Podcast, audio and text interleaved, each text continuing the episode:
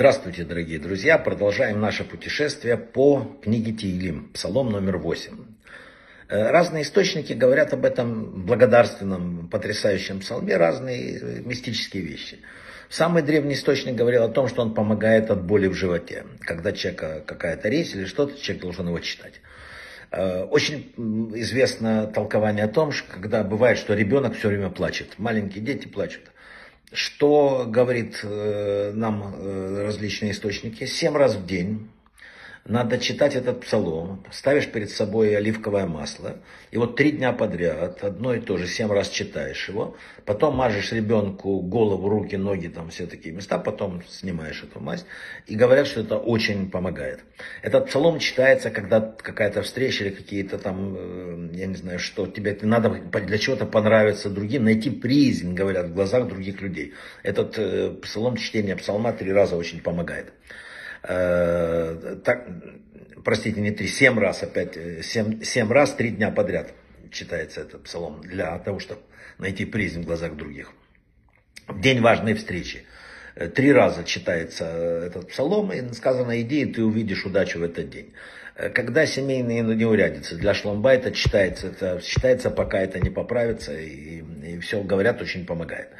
Книга Зар на книгу Тигелим говорит о создании человека. Написано, что есть человек в, это, в этом псалме, что ты помнишь о нем. Когда появилось у Всевышнего желание, написано в Кабале создать человека, ангелы произнесли эти слова, что есть человек, что ты помнишь о нем. Но в этом споре Бог стал на, на поддержку человека. И поэтому считается, что чтение этого псалма усиливает нашу духовную позицию. От нее зависит и позиция на земле.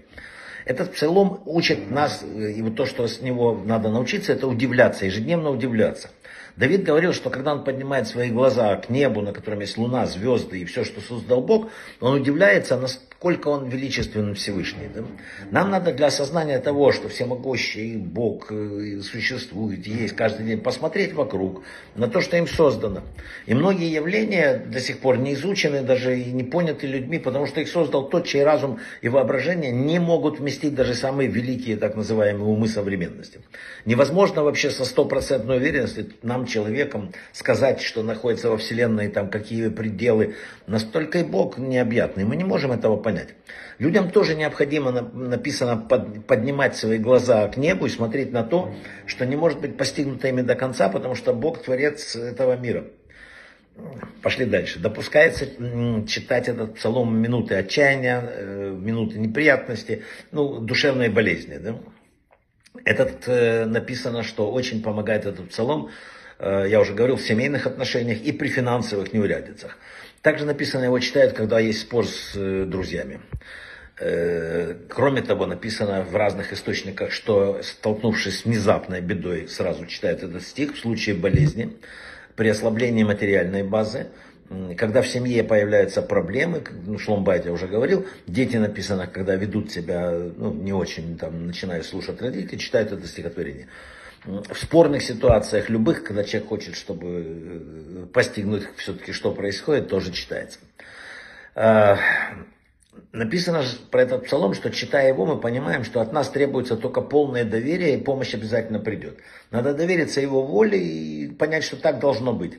И Давид продолжал благодарить в каждой строчке Бога при всех неприятностях. И написано, что из этого мы учим, что благодарность наша сила, и что этот псалом имеет громадное значение для, во время чтения наверху. Вообще написано, что еще очень читают часто этот псалом, когда на душе тяжело.